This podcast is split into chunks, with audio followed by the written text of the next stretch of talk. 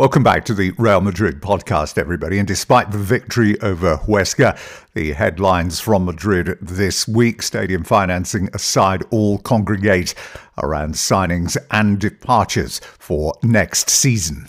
And obviously, the day's main story with regard to potential transfers surrounds Paul Pogba and this alleged summer move from Manchester United. Step forward the United coach Ole Gunnar Solskjaer just to clarify the position over the last 24 hours. He said Paul is a kind of polite man who answered a simple question about Zinedine Zidane, who is, of course, an icon in France.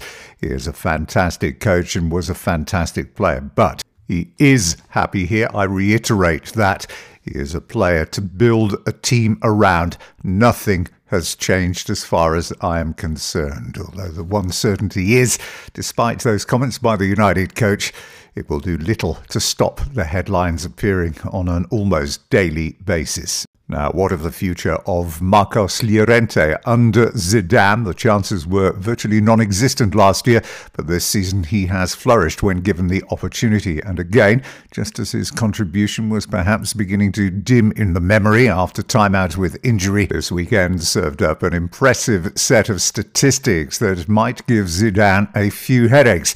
Uh, 59 out of 64 passes made were successful, 10 one on ones won, and seven times he recovered possession in the middle of the field. And it was clear that the player who considered his future to be away from Madrid not that long ago, until the opportunities came this season, he is determined not to go down without a fight. It could take, though, more than just this to sway Zidane's view on his future. Now, despite his impressive showing on Sunday, Brahim Diaz will be sent out on loan next season, but only to a club that Real Madrid know where he will be guaranteed playing time. It's not quite what Diaz had expected when he moved from Manchester City, where he left, of course, due to lack of first team opportunities, but it's been made clear to him this will be the only option for him in the coming months. Sergio Reguilon will mull over a new contract offer from Real Madrid, currently one of the lowest wage earners at the club. Real Madrid are keen to extend his deal, which runs out in June of 2020, especially after impressing during Marcelo's absence. His reputation has risen sharply this season. He, though, won't commit to anything until he knows what Marcelo's future plans are. Busy day for coach Zidane. He was questioned about Luka Zidane's position. Nothing, he said, has changed. Luka is here on his own merits and nothing more. On Varane, he said, I do not want to imagine Real Madrid without Varane. He is still young. He is doing exceptionally well. The most important thing is what he's saying to me. He's at the best club in the world. He knows that. And my only desire is to keep him in the team. Zidane might have been interested in the comments that appeared when they were made by the agent Bruno Satin. He said, I recently spoke to Varane's brother. Uh, I believe he is reflecting on his career so far and what is next. He hasn't fully decided to leave, but he is thinking about it. He's won everything at Real Madrid. He is thinking about his next challenge. Now, of interest to Reguilon will be Zidane's comments on Marcelo.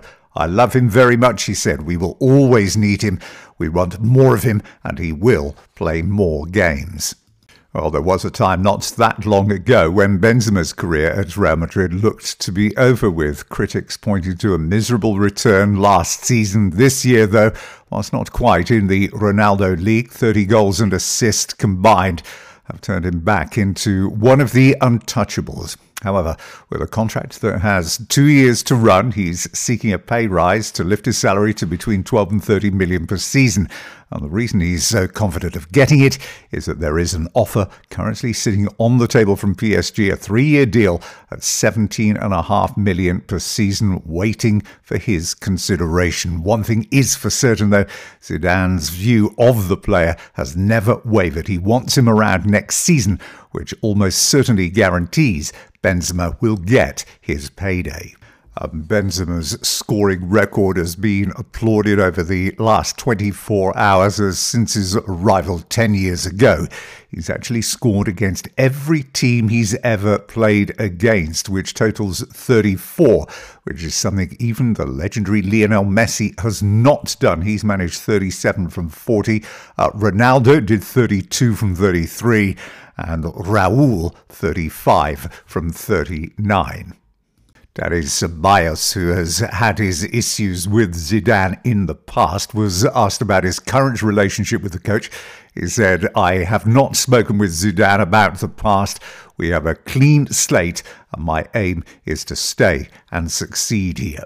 Reports from both Paris and Italy suggesting Real Madrid are now in pole position to sign PSG's Adrien Rabiot this summer. The midfielder who's been frozen out at PSG had been linked with both Milan and Liverpool. His first choice was, remember, to go to Barcelona, but they showed no interest, and providing Zidane approves it, he will be in Madrid for next season. Mauro Icardi remains a hot topic of discussion in both Italy and indeed in Spain. Uh, he was left out of the Inter team to meet Lazio at the weekend with no prior warning. As for the reasons, well, a few scenarios being given, most notably his refusal to offer any apologies at the team meeting on Friday. He said, quote, I clarified everything. There is nothing more to say. Spalletti's view is that it was a purely footballing decision. Mauro, he said, trained with the team this week, but he's been out for a long time and he isn't quite ready for a return. Still no movement in the negotiations for Christian Eriksen at Tottenham with just over a year left on his contract. Daniel Levy is still holding out for this 150 million euro for the Dane, which is 10 times remember what Spurs paid for him back in 2013. And at that price, neither Real Madrid or anybody else for that matter is likely to be interested. Martin Odegaard has been confirmed as being part of Zidane's pre-season plans after two and a half seasons away in Netherlands with Heerenveen and Vitesse both on loan. The time, though, for the 20-year-old has arrived and he will, it said, get his chance. And finally, this afternoon, Isco may well be enjoying this mini revival, but significant doubts still remain about his long term future, with, amongst others, Manchester United, Bayern Munich, and Liverpool all still interested.